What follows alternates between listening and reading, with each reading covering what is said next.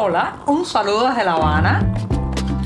Les habla Yoani Sánchez, cubana, periodista, ciudadana, y les traigo este cafecito informativo recién colado y sin azúcar para despertar.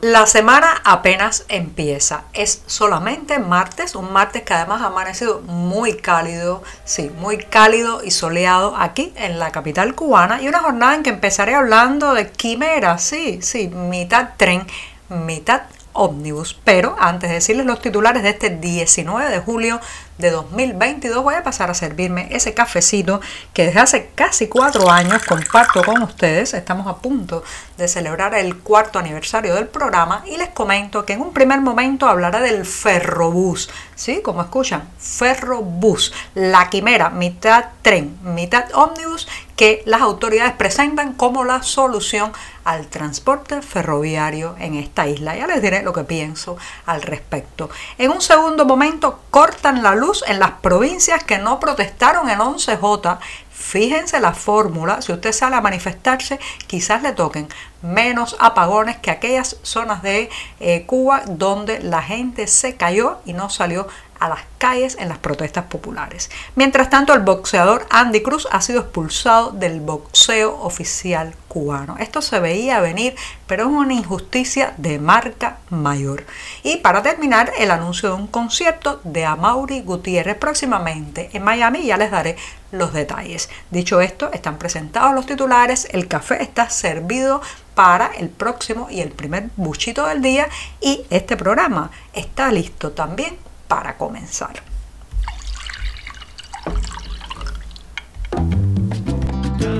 Si eres de los que te gusta estar bien informado, síguenos en catorce y medio punto com.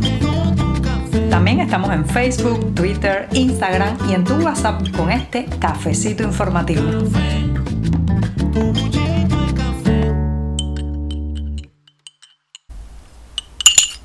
Cafecito de martes, muy muy necesario para la jornada informativa que queda por delante, así que me voy a dar este largo y primer sorbito del día.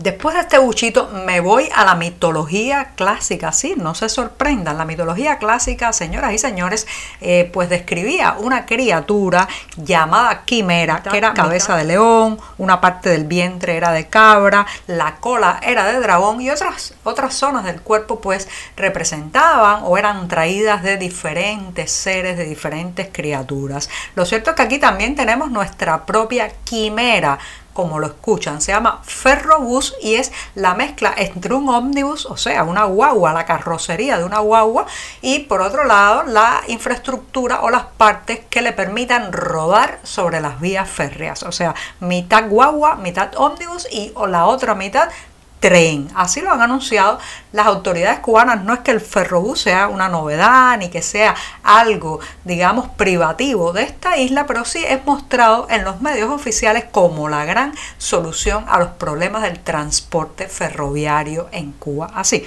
así como hoy en un largo reportaje publicado en el noticiero estelar de la noche del pasado domingo daba cuenta de que la isla está fabricando estos Ferrobús a partir de eh, carrocerías de ómnibus como los chinos Yutong y los ómnibus cubanos Diana para tratar de conectar esos municipios que se han quedado prácticamente eh, pues eh, varados en eh, la geografía sin posibilidad de transportarse entre ellos debido a la crisis del transporte y especialmente a la crisis ferroviaria que vive el país. Ahora bien, después de preguntar a expertos, gente que ha trabajado en la red ferroviaria cubana, recuerden que también vengo de una familia muy conectada al ferrocarril, mis padres, mis abuelos y mis tíos pues trabajaron en eh, todo lo que tenía que ver con esa larga serpiente de metal que recorría con mucha efectividad en su momento la isla. Bueno, pues después de preguntar a los que saben,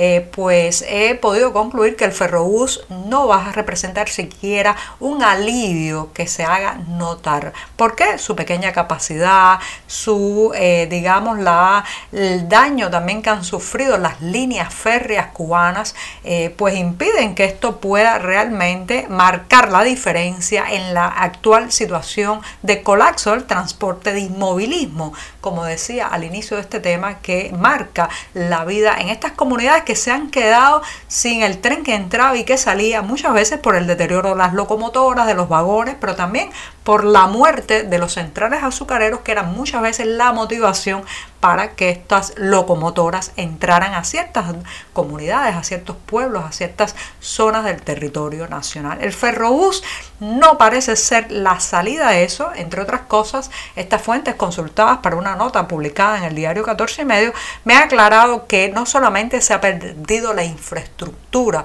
ferroviaria, se ha perdido la cultura ferroviaria, lo cual es prácticamente un patrimonio intangible de esta nación que se ha echado por la borda, y apuntan a que la militarización de los ferrocarriles, el relegar, apartar a los ferroviarios, digamos, de tradición, de cuna, de familia, y eh, por otra parte imponer en los cargos a eh, personas que llevan uniformes militares, no, no conocimiento ferroviario, pues también ha terminado de darle el puntillazo final a lo que una vez fue el transporte preferido en esta isla. Así que llegarán los ferrobuses, esas quimeras que no tienen cabeza de león y cola de dragón, pero sí tienen una parte de ómnibus y otra de tren, a intentar eh, eh, aliviar la situación, pero su durabilidad en la actual circunstancia, su capacidad de manejar el trasiego de pasajeros y de mercancías, con unas líneas férreas muy dañadas, no, no eh, se pronostica como algo que tenga un verdadero impacto en la realidad. Cuando dejen de circular, eso, eso no va a ser titular ni en la prensa oficial y mucho menos en el noticiero estelar de la televisión. Estamos contigo de lunes a viernes a media mañana, cuando el café se disfruta mejor. Comparte conmigo, con tus amigos e infórmate con este cafecito informativo. Las protestas del once de julio de dos mil veintiuno en Cuba no solamente han dejado un saldo cívico, también un saldo represivo en el oficialismo cubano, sino que han influido en el mapa energético del país. Sí, como escuchan, señoras y señores, las regiones donde esas protestas fueron menores o no existieron son ahora mismo las más castigadas por los cortes eléctricos, como escuchan. Las autoridades han limitado al máximo los cortes eléctricos en eh, zonas del país como La Habana, donde hubo varias protestas, varios focos intensos de protesta. Uno de ellos, eh, que diría el más céntrico, a pocos metros del Capitolio de la capital cubana. Y mientras tanto, mientras limitan el número de cortes y la extensión de apagones en la capital cubana, amplían los largos apagones en el resto de las provincias del país, principalmente, reitero, en aquellas regiones donde no tuvieron lugar manifestaciones populares hace un año. Así lo han denunciado incluso personas que están sintonizadas con la ideología oficial, un grupo que se hace llamar Comunistas de Cuba, que en, eh, a través de las redes sociales pues han eh, denunciado firmemente que Los Palacios, la eh, comunidad donde el pasado catorce de julio hubo una protesta popular, fue castigada duramente por los apagones, entre otras cosas, porque no se había levantado en las calles hace un año. Así que ya saben, si protestan, el corte eléctrico puede ser más corto o no existir. Si te callas, entonces llegan los apagones. Aunque se veía venir, una decisión oficial de este tipo no deja de generar malestar. El campeón olímpico de boxeo cubano Andy Cruz ha sido expulsado este lunes del deporte cubano. No del deporte cubano, porque esa es una categoría muy grande, digámosle, de las estructuras institucionales y oficiales del deporte cubano. Las autoridades alegan para esta expulsión que pues ha cometido reiteradas indisciplinas. ¿Por qué? Bueno, porque entre otras cosas, en el pasado mes de junio y tal, y como comentamos en este programa, el boxeador Andy Cruz intentó salir del país, algo que se frustró debido a una delación y bueno, pues fue interrogado, detenido y ahora ha sido expulsado del deporte institucional cubano. Eh, esto pues es otra violación más de los derechos de un atleta eh, que ha dejado claro que no quiere seguir eh, pues digamos en el entramado eh, de la extorsión deportiva, que significa muchas veces estar afiliado a estas instituciones oficiales, que quiere probar futuro, talento, energía en otros eh, países, que quiere también pues aprovechar su vitalidad, sus capacidades deportivas para abrirse un camino en estos momentos en su vida. Eso ha sido duramente penalizado por las autoridades que regentan y mantienen controlado el deporte en la isla, y la penalización ha sido expulsarlo. ¿Significa esto el fin de la carrera deportiva de Andy Cruz?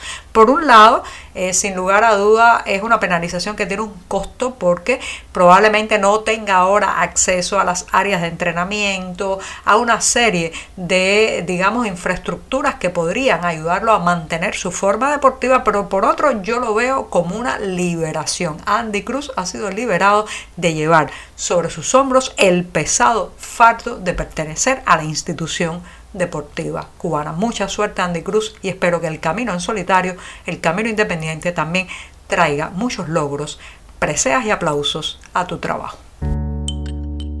No hay mejor manera de terminar este programa de martes que con una recomendación de buena música. Sí, el próximo veintitrés de julio, el compositor, guitarrista y cantautor cubano Amaury Gutiérrez se presenta en el Real Café en Miami, Estados Unidos. Se trata de un espectáculo que reunirá lo mejor de su carrera. Les recuerdo que Amaury Gutiérrez ha sido galardonado con varios premios Grammy. Los detalles de este concierto, como la hora, dónde comprar las entradas y demás, pueden encontrarlos en la cartelera del diario digital catorce y medio. Muchas gracias y hasta mañana miércoles. Por hoy es todo. Te espero mañana a la misma hora.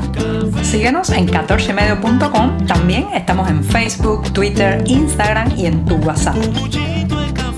No olvides, claro está, compartir nuestro cafecito informativo con tus amigos.